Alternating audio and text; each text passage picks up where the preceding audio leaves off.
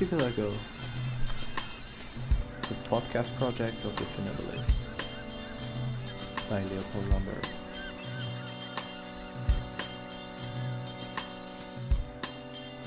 Today, normative processes and their transgression in queer cinema with Frederic Tcheng.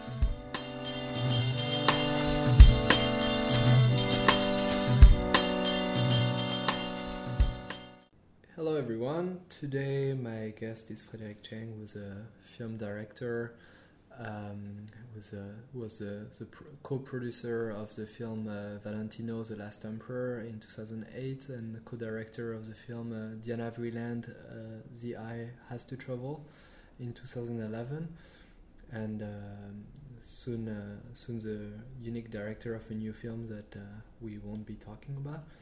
Uh, hello, Frederic. Hi. um, you're today we're gonna speak about uh, queer cinema and uh, what what is queer cinema. Uh, so, but before before anything, maybe I can ask you a, a little bit what your what you're doing uh, those days, and uh, I think you're working on uh, you're working on a few ideas for for a new film that actually has something to do with with this topic. So please, uh, can you tell us a little bit about it? Yeah. Yes. Um, so yeah, I've had a lot of uh, time on my hands since I, I finished my last documentary. So I was I've been doing research about queer cinema, um, or especially neo queer cinema. But we'll talk about that in, in a, in a minute because I'm I'm trying to um, write something, a fiction film, a screenplay that would have to that has uh, to do with the history of, uh, let's say, the, the gay rights movement or the history of uh, homosexuals in the last, um, I don't know, 2,000 years. to be uh, not very ambitious. so, yeah, I've been I've been reading various uh, things and watching a lot of films um, about you know, let's say, for example, the Stonewall riots, which is which a lot of people think are uh, as uh, as a defining moment in the gay rights movement in '69 when a, a, a, bar in the village was uh, raided by the police. In or, New York. In New York. And um, but I've been reading a lot of a lot about Greek homosexuality, about um, just queer theory in general, like Foucault or Foucault or things like that, and um, and also a lot of theory about gay marriage. Actually, that was the first uh, sort of uh, the point of departure for my project was the debate around gay marriage that happened, uh, I guess, last year in France, especially when they were the socialist government was trying to pass a law um, for gay marriage, and um, and French people suddenly went crazy, and like everyone was talking about it, and and um, it raised a lot of questions for you know for me, like what what does it mean? Do uh, what? Uh, how can you respond to people who ask you about who are you know ask you about gay marriage and like within my own family or within my own friends, like a lot of people were opposed to it, and I, so I had to sort of formulate my own arguments, and that's what led me to sort of think, or to look at the big picture of the gay movement. Like, what does it mean to be fighting for gay marriage now? Is it a good thing? Is it a bad thing? Um, and uh, what are the consequences? And so, so anyway, that's what I've been trying. I've been trying to wrap my head around the issue of the gay movement. Where is it going, and who are we as you know homosexuals? What is this group? How is it defined, and what what can we do within society? Mm-hmm. That kind of thing. Yeah, and for the record, the, the law was indeed voted in France, and uh, there's been already, as we speak, there's been already, uh, uh, I think, 3,000 uh, 3, uh, gay wedding uh, um, in uh, ceremonies in uh, in the city halls of France, and uh, and it's it's true that this um, since we're both French for the record, and we, I think we were both uh, having a pretty epidemic uh, reaction to what was going on in France last year, uh, with all those demonstrations of uh, of most, mostly uh, mostly organized by uh, relatively traditional and and, and extreme Catholic population, and it's it's true that it's it's been frustrating because when when there was maybe an interesting debate about whether or not uh, gay marriage was, uh, and obviously uh, the the processes of normality that we're going to talk about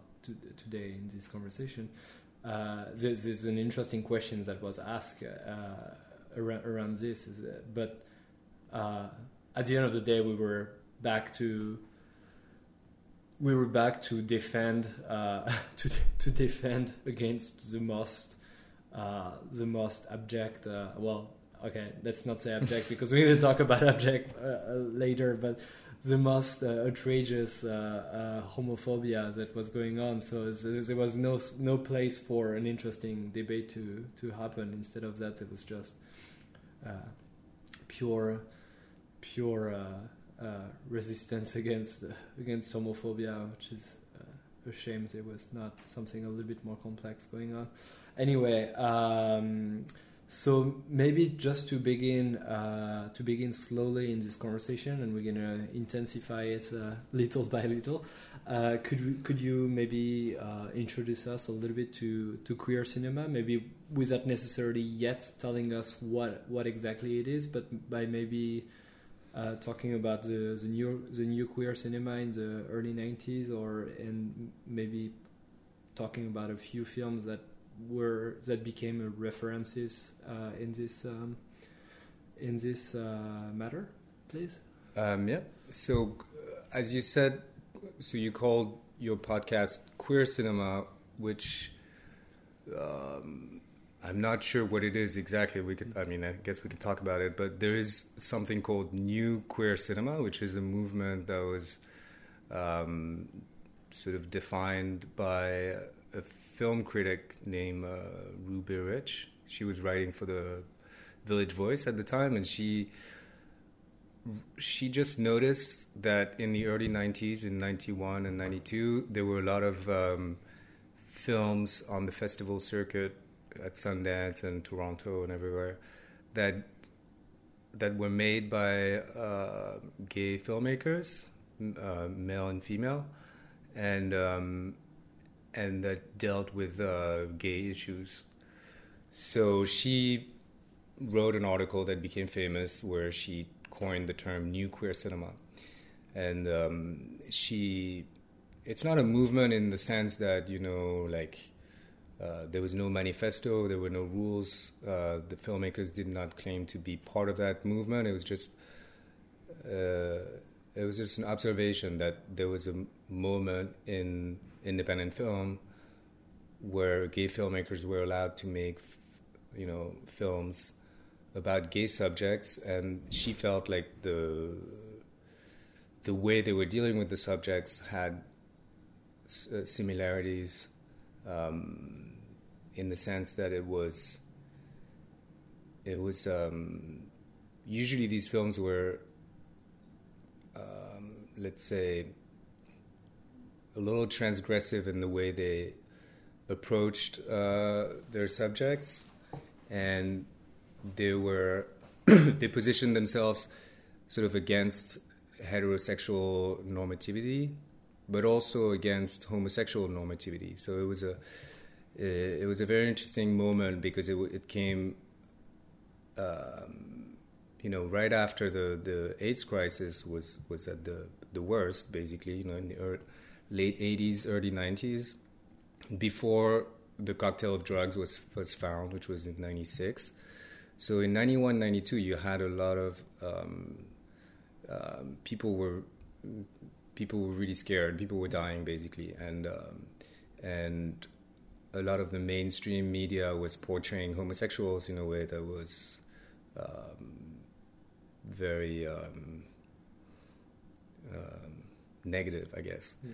And so there was a there was a sense in the within the gay movement that you know the the movement had to be desexualized and um, cleaned up a little bit in order to access you know respectability and um, and in order to, you know people would say like oh well if you want to be heard by the government or by the medical institutions and to be saved basically you have to clean up your act and everything. And, and the gay the the new queer cinema was going sort of against that a little bit and uh, portraying characters that were outlaws or criminals it was not it was going against like this positive image of of of gay characters that was that I guess the filmmakers felt was a was a you know a bad or a slippery slope to go to go down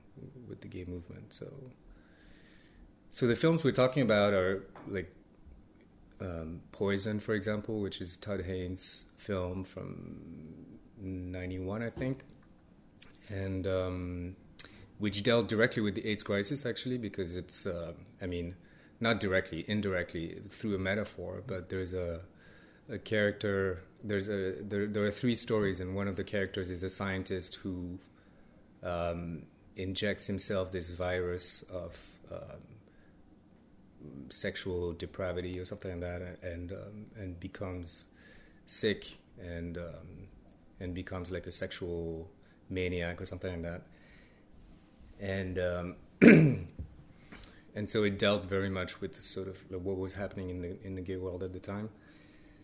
And then you have films like um, Todd, Hain- Todd uh, Tom Kalin, sorry, uh, Tom Kalin's Poison, um, Tom Kalin's Swoon, which is a um, very beautiful film um, made on a very low budget but very ambitious that dealt with um, with um, a real life case of two homosexuals in the the first part of the 20th century that that that went on to um, to become criminals and to kill like a 12 year old boy or something like that.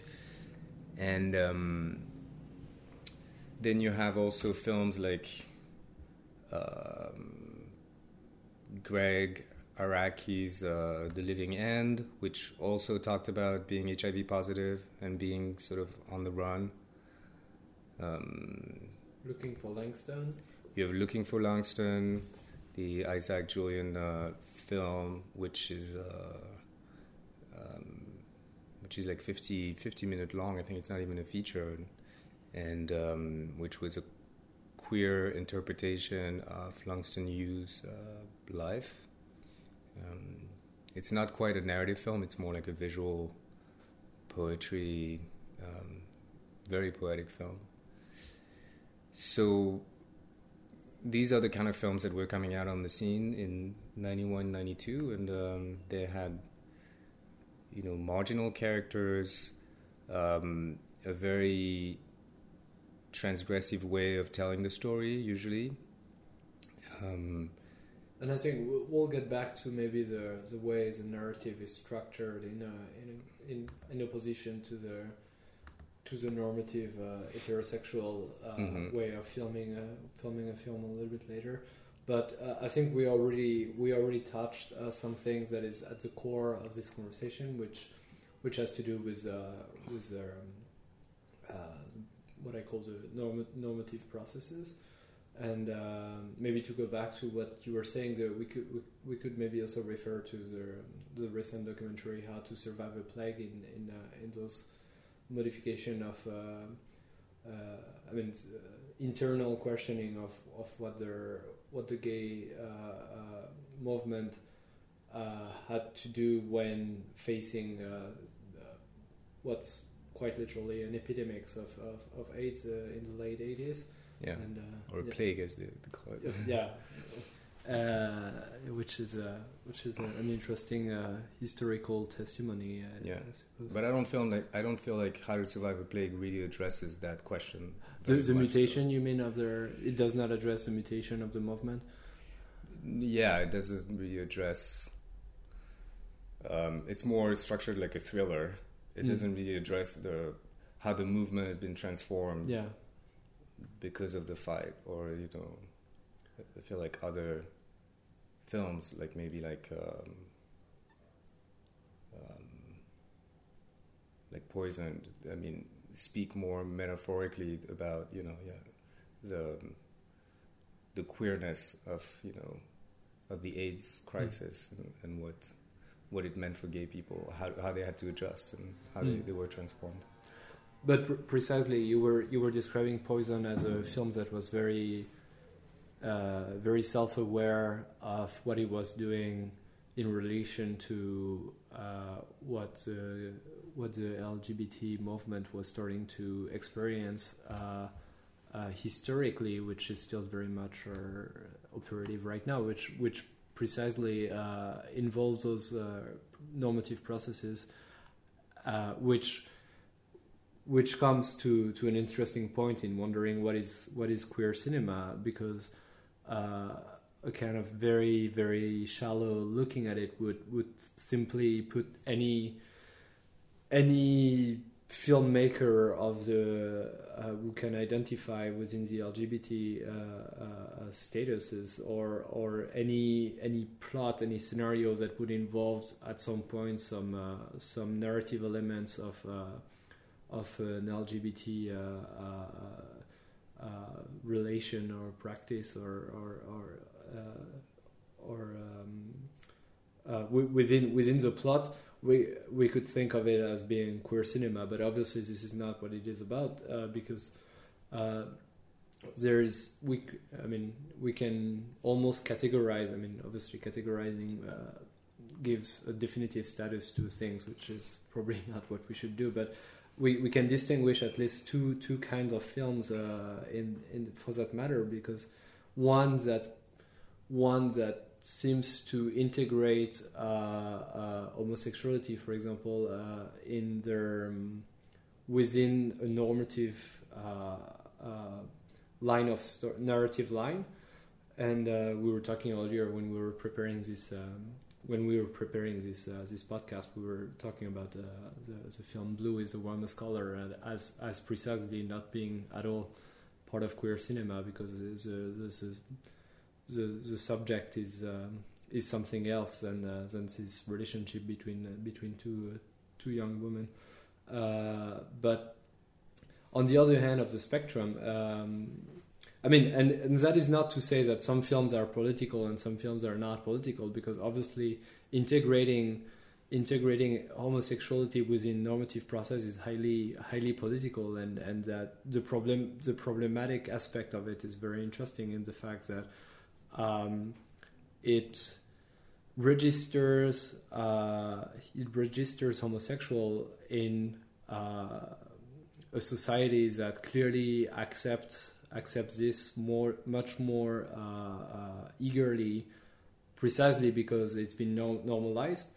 But on the other, on the other hand, it, it is highly problematic because of uh, of what the norm does to the bodies, which is which is quite a quite a problem always. So like so the queer cinema might very well be at the at the other end of the spectrum, which is um, claiming for this uh, transgression of the of the norm, and uh, and I think that's this these questions between between those two types of uh, of films are is precisely what we should uh, we should address uh, and the problems that it creates, don't you think? I'm sorry, I was a bit long as usual. no, but I mean, I um, I agree with you. I mean, when you think about, for example. Uh, the film Philadelphia or Brokeback Mountain mm. or Happy Together, Happy Together, or even Basic Instinct. You know, the film with Sharon Stone. Um, there was actually a, a, big controversy at the time, and the LGBT uh, community was very upset at Basic Instinct, and they tried to. I think they did some protest in front of the theaters um, because they felt like um, the film was portraying killer lesbians, and it was just um, um, portraying, I guess, associating homosexuality with um, pathology, mm. and um, a lot of people were upset. So, like, what is a yeah, what is a queer film, and does, does, the fact that it has a queer subject is that enough to qualify as a queer film? or uh, the fact that it's a queer filmmaker does it is that enough to qualify as a queer film? Mm. Um, the thing is, there's no real category, as you said. You know, I mean, it's just um, you know critics talking about what a queer film is, but there's no real definition. But what I think is interesting, as you said, is like the how a film um, can can be transgressive not only in its subject or in its in represent representing homosexual characters, but also how the form can follow the content a little bit and how the the form itself can be transgressive. And I feel like that's what the new queer cinema at it, at its best when it was um, it was born in, in the early 90s that's what it was doing. It was um, a real subversive movement in terms of in terms of form and it opened up new ways of telling stories and new ways of representing um, homosexual stories. That's that's what I feel like is is interesting and that you you can feel you can you can see that after queer um, cinema, but you know, recently you have films like I don't know, Apichatpong, Vera Cool's mm. Tropical Malady, mm. or hmm. you know these films that that come way later um, after the movement, but that still have a way of of uh, portraying gay characters, but also having a queer form in a way. Mm. And Weerasethakul in Tropical Malady literally splits the film into two in a in a pretty transgressive way as well in the in the traditional structure of the film, right? Yes, yes. But then if you think this way, like, is David Lynch queer? You mm. know, he doesn't really have queer characters, although there's there's some lesbian characters, I guess, in mm. in Mulholland, uh, Mulholland Drive. But you know, his form is very queer, though. Mm-hmm. I mean, he, I think Weerasethakul was probably taking his cues a little bit from David Lynch at yeah. the time, you know, when he was splitting the film in two. So, yeah, that's how it depends how you define queer, and mm-hmm. and I think that's what queer theory was very uh, inclusive, I guess. I don't know. I'm not an expert on queer theory, but it's it seems like it was a movement that was. Uh, or there was a theory that was based on um, not that was very fluid, where the sexual orientation and sexual identities were very fluid and very inclusive. Um, and I think it's Judith Butler who defined queer as something that had to do with uh, with the abject, right? The dirty, the abject, the irredeemable. And she said uh, queer is something that is culturally unintelligible. So that's, I think that's what uh, that's what interests me at least. Um, I'm not sure if that's um, what's necessarily the most interesting in, in film, but it it's what interests me is this uh, idea of challenging um, the heterosexual structure, mm-hmm. rearranging it, opening it up, and finding new ways, um, finding new ways of just articulating sexual gender, sexual identity, and um, through the through the film form, that can be liberating as well. I, f- I feel that's, I mean, that's what attracts me to to this queerness is that the fact that it's liberating. Um, so yeah, I'm not sure where I'm going with this, but no, not really. It's it's interesting, and uh, I'm glad you I'm glad you mentioned uh, Butler's uh, uh, use of the of the term of abject, and uh, I think she, if I remember correctly, she does it in the in the book uh, Bodies That Matter, um, and this this notion of abject is interesting, just like the notion of queer is interesting because it's it's a, it's it's word words that are used uh, relatively derogatively that that's been reappropriated by uh, yeah, it was an insult to begin yeah with. so so it's interesting to to to to turn an insult into a political manifesto because when you come to think about it that's even though they're not insults but the way um, the way the norm uh, would consider uh, at least in western in western nations how the norm uh, consider uh, uh, the female body or the dark body or other homosexual body is um, uh, putting labels on them, uh, not technically speaking, not insulted, insult, insulting labels, but basically in the way the norm operates, it's the same thing than putting a label of queer on on, on someone, and. Um, Yeah, I mean, the fact that it's an insult to me is that's the essence of the definition. I mean, Mhm. it's what does it mean that it's an insult, and it's an insult coming from whom? You know, it's like an, it's an insult coming from the power in place or the norm, mhm. and appropriating that insult and and using it for yourself means basically um, taking pride in the fact that the power in place hates you Mhm.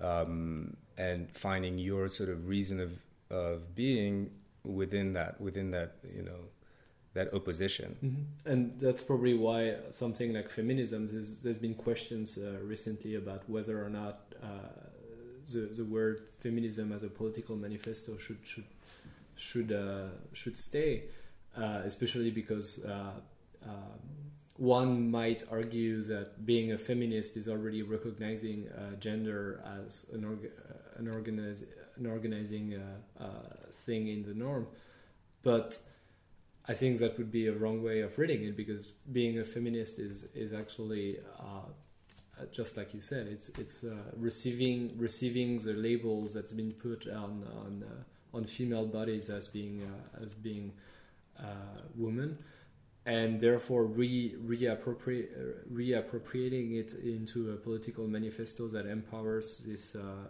this uh, groups that's been uh, um, uh, categorized in the norm as uh, as uh, less powerful than other bodies, male for that matter, hmm uh, and and uh, and therefore that's where that that's why the word of uh, feminism should probably remain as a just like the word queer should remain as a political manifesto. I believe.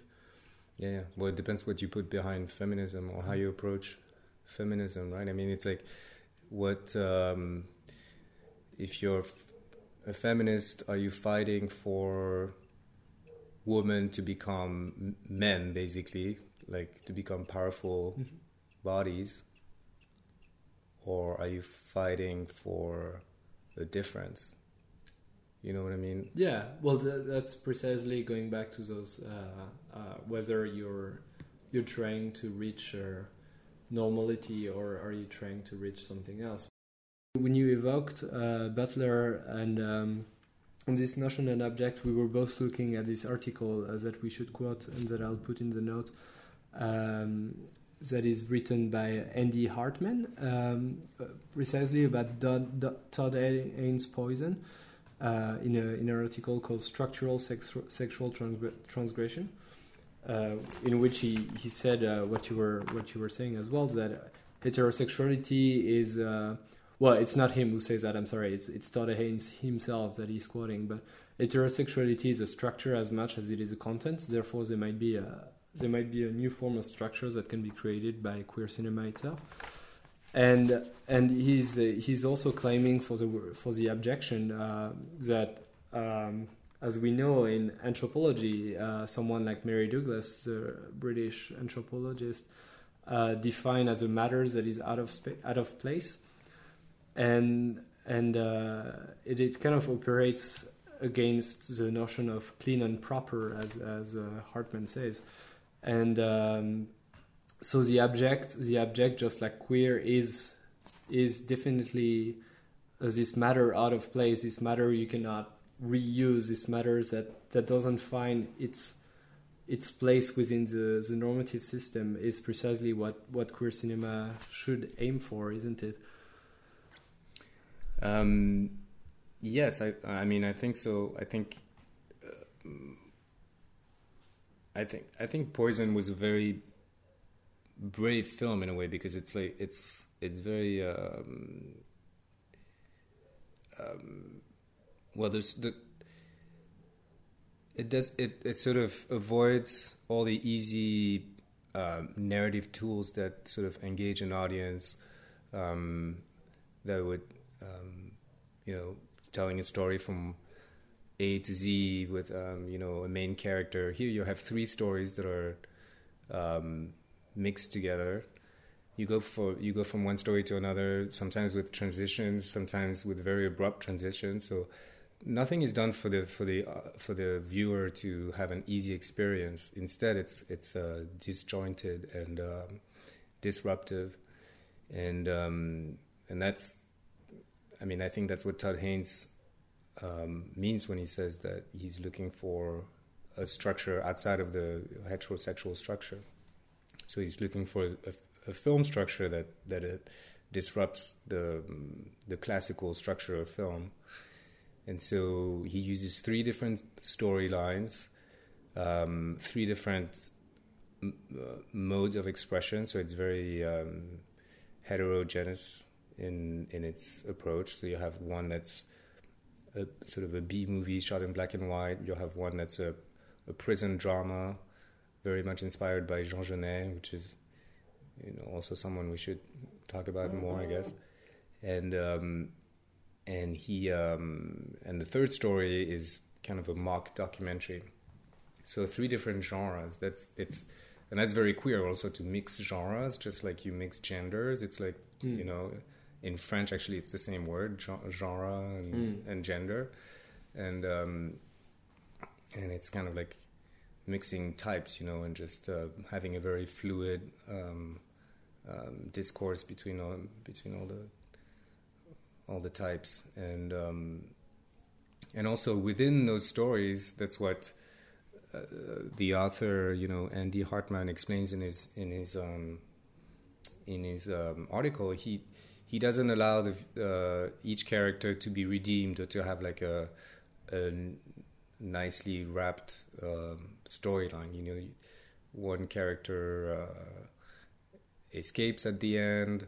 Um, one character kills himself, I think, or I can't remember, but they they don't have the classical sort of narrative moment where um, where they're redeemed or where some uh, they realize something about what you know they learn a lesson or you know that these are the tricks you you, you you're you're expecting usually when you watch a film you you expect the character to have a change and you know? And he was um and Todd Haynes was, was very aware of not giving the viewer that opportunity you know just not really redeeming these characters. Um, but instead giving them um, a much more sort of metaphysical experience.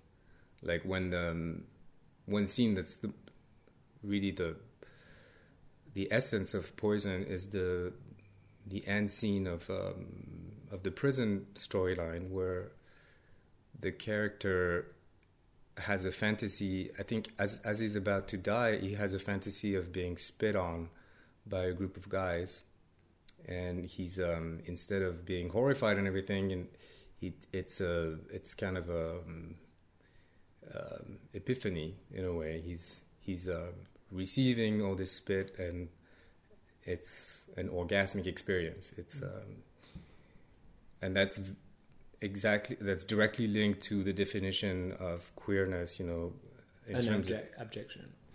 Something well. abject something yeah. something dirty something unredeemable and so uh, so you know poison sort of uh, um, is uh, makes that sort of the the big moment at the- the end of that storyline which is um, I mean which is for the viewer you know it's it's really taking him somewhere that he that is not uh, um, appropriate or that is not um, exactly what he expects at all, but sort of twisting completely the story and the and the emotions to combine these things that that had nothing to do with each other. And uh, the if I go back to the to the notion of abject and what it, uh, I feel there's a deep connection to it. Um, of uh, this is not something very the abject has something very strong to say uh, to do with the, the body, the question of body, and and the way the way um, the way something like homophobia mater- uh, manifests itself uh, still is. It's also, it's also it has to do enormously with questions of body. Is like to, to put it to put things very simply, maybe hopefully not in the simplest way, but in a simple way. Usually, when you when you hear uh, hom- homophobe discourses, you you it has it has a kind of uh, obsession towards uh, the sexual act itself. It, uh, it's it, it's not it's not really it's not really two men or two women living together that seems to be the problem for homophobes. It it, it, it they they go right away into the sexual realms, which is which is interesting. Uh, and um, and for one of the one of the problems that at least uh, Western nations uh, experience right now is uh, also the fact that uh, although although uh, homosexuals seems to be involved within a certain process of of normativity, such as the, the, marriage, for example there seems to be um, uh, another problem for uh, t- transgenders, for example, and and the fact of of uh, we go back to this problem of bodies. There seems to be an, an absolute horror from a certain amount of people and from from the norm itself to to the idea that there can be a change of a change of sex, like something extremely corporal uh, that happens. So uh, I don't know. Would you would you would you mind reflecting a bit on this idea of the body itself, like the, the strictly or uh, flesh yeah. aspect of it?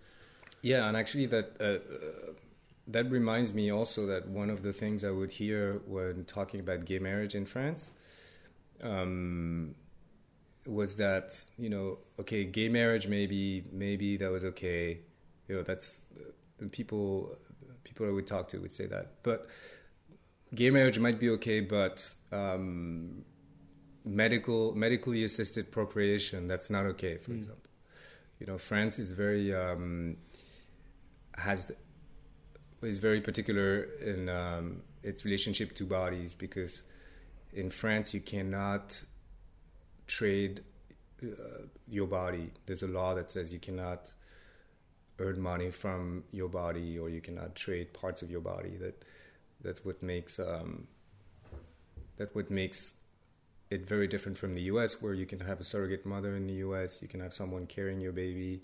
In France, you can't um, because of that law. So, yeah, so some of the people that I would talk to had a very um, um, epidermic epidermic re- reaction to the fact of playing with your body and and I think it always comes back to the idea of natural. Um, mm. You know what's natural, what's not, and um, which is to me to me a false question because yeah, yeah. what whatever exists is natural. Whatever is possible is natural. Otherwise, it wouldn't be in nature. But but anyway, um, uh, you know that I really I didn't really discuss trans issues with during the gay marriage because it wasn't really part of the law. I mean, people were not really talking about that at the time.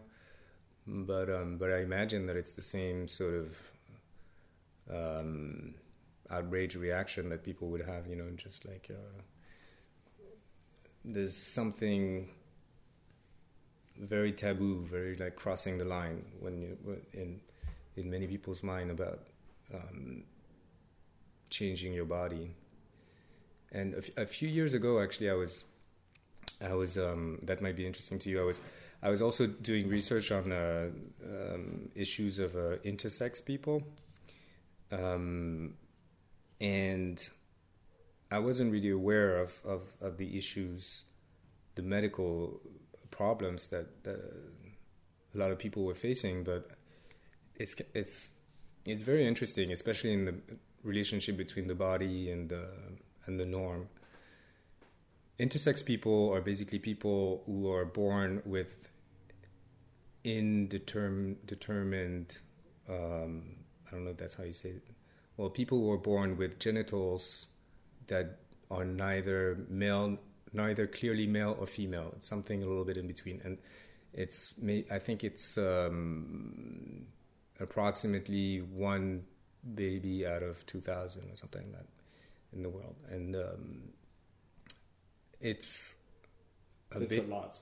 It's a lot, yeah. but the reason you don't really know about it is because for years, for decades, um, pe- I mean, um, people have been reassigning gender at birth. Mm. So, so doctors would would tell the parents like it's something we can easily fix. Yeah will you know and doctors have a lot to do with gender right it's like it's a little girl it's a little boy that's the first thing you hear when you when yeah. you emerge in the world right it's like you you're discursively attributed a gender by yeah. but also uh, that's the first question that people ask when yeah. when you have a baby it? like what is it is it a boy or a girl mm. and so you have to check a box and when when it's unclear what the what box to check because you know the genitals are could be either like a a large clitoris or a small penis, mm-hmm. and sometimes you have um, uh, there are test testes or you know there are inside or outside. It's unclear. Sometimes the chromosomes are also different from the genitals. You know, it's XX, uh, XY. I mean, there are all sorts of configurations, and um, and I'm sorry, just to interrupt you here. It's interesting to go back to this idea of nature here and how yeah, exactly. How, Nature is like including. I mean, created these people, yeah. so it's not like it's you know and it's and, and counter nature or yeah. you know against nature. But there's in in the logics of nature, natural behavior, natural essences of bodies. there seems to be a, another category for anomalies. Like, yeah, it's interesting how how the, this idea that there is a nature, there is a natural body or something even integrated within itself a, a little yeah. category where you can put everything else that kind of uh, uh, uh, completely deny all this theory altogether. So mm-hmm, mm-hmm. But now it's pretty clear because the intersex uh, people have been very active in you know in the past uh, I don't know 15 20 years and like coming out and saying my my life was destroyed by doctors because you know um, I was reassigned at birth, and now I have um, sort of um, I've lost my genitals. Basically, you know, I have like uh, it's first it's painful. It's like subjecting a lot of children to surgery, and usually it's like a very heavy surgery every year just to, and then hormone treatments, and, and sometimes you know uh, they end up being a boy but really feeling like a girl. So then they have to go. Uh, you know reassign their gender later in life. So anyway, now it's becoming pretty clear that doctors are are, are wrong, and they're, they're, they're stopping they're stopping um, they're not doing that anymore. Um, and what's interesting also is that it's if you go back uh, like a hundred years or before that, uh, I think intersex people had a place in society and it was much more accepted. It's only recently that um, um, doctors have decided that it was not okay and that they wanted to reassign people. So, because you know, you could say like, oh, we're going in a way of progress, but uh, you know, but it, maybe as as Foucault would remind you, like it's not the sexual, um,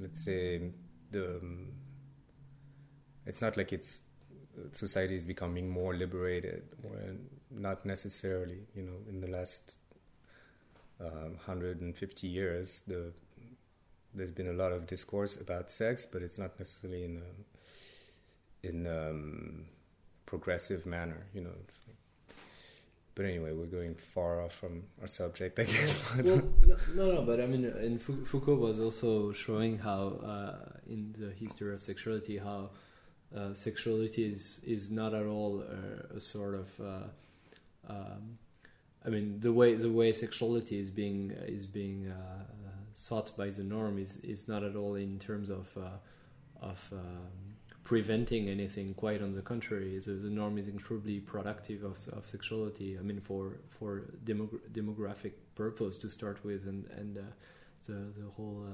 Uh, yeah. Uh, but uh, anyway, I, I think we, we still have just a tiny bit of time, and there's one film that I really would like to speak about uh, because I, I would feel it'd be it, it'd be weird not I, to speak about it in, I know, a, in I a subject about to talk cinema. about.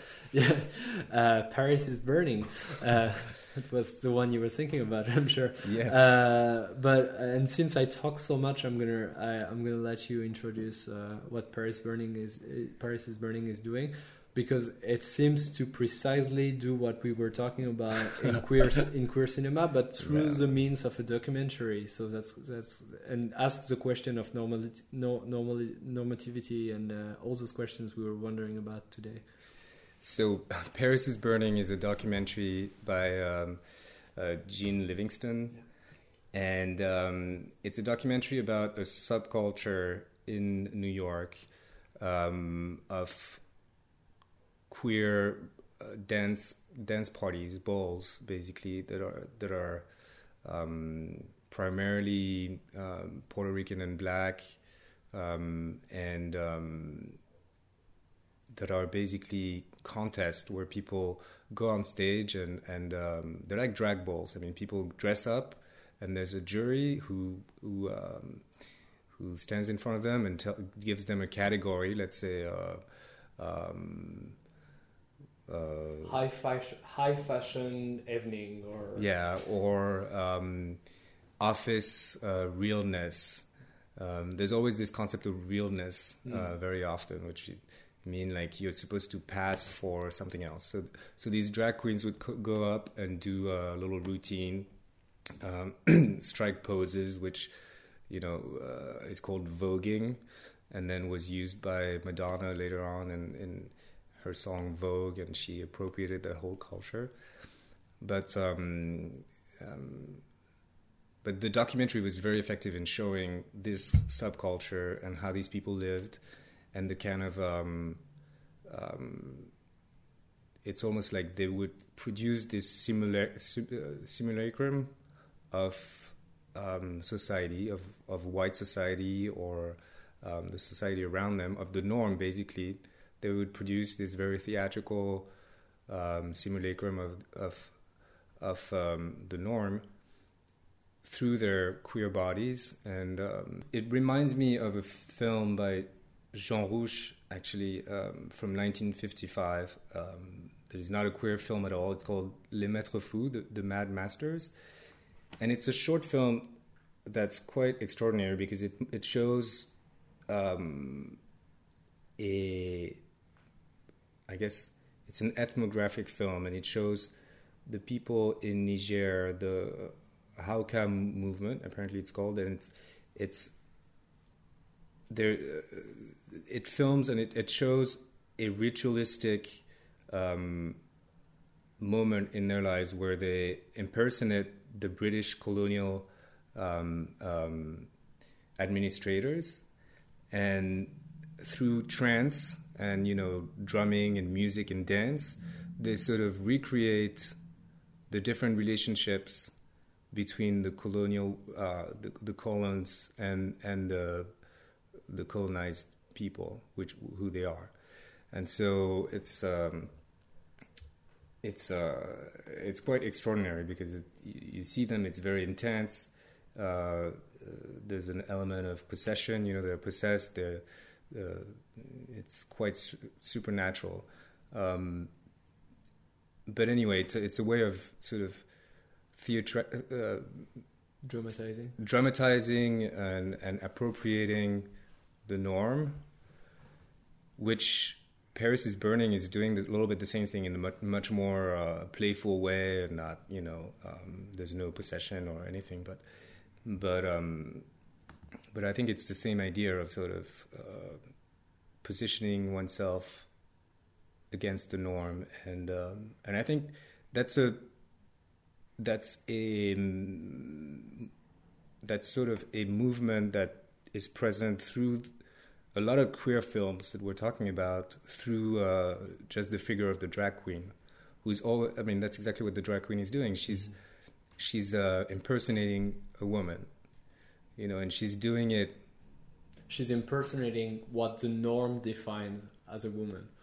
Yeah, but not only what the norm defines as a woman, but also she dramatizes it. So it's, mm-hmm. you know, drag queens don't really. Their goal is not to pass for a woman; it's to be fabulous, mm-hmm. to be like theatrical, and you know, um, so there's an element of caricature, you mm-hmm. know, that's very interesting, and uh, and you see that figure of the drag queen throughout a lot of queer films of that period, especially um, films that dealt. I mean, there were a lot of very creative films like. Uh, uh, Stonewall, which is a, a film from '96, I think, um, um, which recreates the the riots and uh, you know the the chorus of um, the chorus that sort of is like a Greek chorus commenting on the on the story is uh, made up of three drag queens who just sing songs from the '60s and everything. It's so there's an element of comedy, you know, that's that's really interesting. Um, but anyway, to come back to Paris is Burning, the film, I see why you love the film, but to me, it's it's it's not necessarily one of the queerest films in the movement because, in terms of documentary, it's a pretty typical documentary. You know, mm-hmm. it's not, it doesn't really do anything beyond the do- the boundaries of documentary. It doesn't really fictionalize uh, anything or or use uh, poetic uh, devices or anything. It's but of course, in terms of content, it's very it's very queer and it's very it's very powerful. But um, but I can think of other films that I wanted to mention also very quickly. Um, you know, like I've talked about Stonewall, which sort of uh, defies genre a little bit because it's a drama, but it also is a comedy. There's also a, a movie uh, called Patient Zero, which uh, is by John Greyson, who um, was also very interesting because it's a musical about AIDS. Patient Zero, uh, well, actually, the film is called Zero Patience, sorry, but it's about Patient Zero, which was assumed to be the first uh, homosexual to have brought the AIDS virus within the United States. And it was uh, it was later discovered there was a whole myth and that there had been eight patients, uh, I mean, eight uh, people uh, with AIDS for a long time in the US before patient zero uh, initially arrived. But anyway, that was one of the myths that was created by the mainstream to sort of stigmatize the mm. gay people. But um, so it's a very dramatic, dark subject, but uh, John Greyson decided to do it as a musical, very campy, um, very funny, with again like people doing uh, people doing song and dance through the thing. He did another film called um, um, Lilies, which is very interesting because it mixes prison drama with uh, theater, and uh, you have different levels of reality that um, he takes you, th- you know, sort of seamlessly through different levels of reality, and uh, it's an all-male cast, kind of Shakespearean sort of, you know, male impersonating woman. Um, so there were a lot of um, a lot of films that were sort of challenging the, the boundaries between between different um, different genres. Yes. And uh, what else? I think that's those are the films that I, I wanted to mention also. But I don't know if you have something to say about um, Paris is Burning, maybe. Well, Since I, maybe maybe I as a, I, I mean, I, it's relatively coincidental in the film itself, but uh, the the way the film has been made, um, uh, and uh, and the film having a relatively traditional chronological approach uh, to the things, we got to learn that one of the um, at the at the end of the movie we got to learn that one of the main uh, uh, subject of this film. Venus Xtravaganza who has been impersonating during the balls uh, uh, this uh, this uh, fabulous woman, as you said. Um, we we learn at the end of the film that while the film was being shot, she was killed uh, in her in a absolute salvage uh, uh, manner, and this is this is um, this is something that the film all, almost shows without without wanting it, but it's it's a fact that um, you might create simulacrums of the norm, but the norm has uh, a violence contained in itself that's ready to um, to unfold itself on the bodies that are try to that try to hack the norm somehow. And I think that's that's what Paris is burning is showing as well. The, and the the this violence is um, this violence is very much what's problematic about about the norm. Mm-hmm. Yeah, and also something that you mentioned on your on your blog um, when you wrote about Paris is Burning is that a lot of the a lot of the drag queens, a lot of the characters in the film aspired to a very normal life, mm-hmm. uh, aspired to the norm. They wanted to have the little house with the husband and mm-hmm. the, the picket fence and everything. It's interesting how how this the way they're being interviewed and they say what what they want could be if you were not uh, seeing the image almost could seem as a very very uh, common and and apolitical uh, uh will from a person uh, uh, to to to will for his or her life. Um, but because it comes from it comes from a person who had to to go to go through a transformation of gender and to to actually because it comes from this person, this body, then it becomes incredibly subversive and therefore incredibly political, and that's why norm contains a violence towards this body. Mm-hmm. Yeah, yeah, and that's why I think uh, que- queer cinema or uh, films that are queer, and uh, essentially queer, sort of help in my in my sense, they're interesting because they position themselves. They don't aspire to the norm. They create something else, um, something else that, in return, will, um, I think, help people.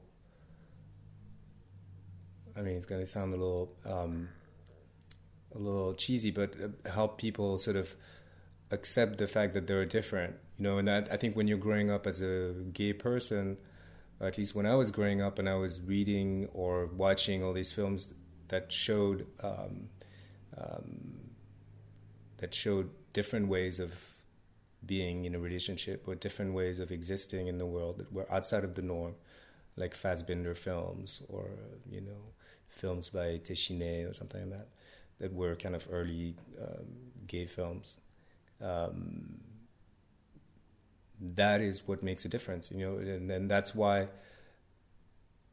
it helped me construct an identity that was not I was not aspiring to the norm. I was aspiring to that other norm, which uh, uh, that anti-norm, which is queerness. Mm-hmm. Um, so anyway, that's what I find sort of liberating and inspiring in queer cinema. All right. Well, that, I think that's a great way to, to end this conversation. Uh, Frédéric, thank you so much for taking the time. Thank you. Thank you and, for having uh, me. It was, it was nice.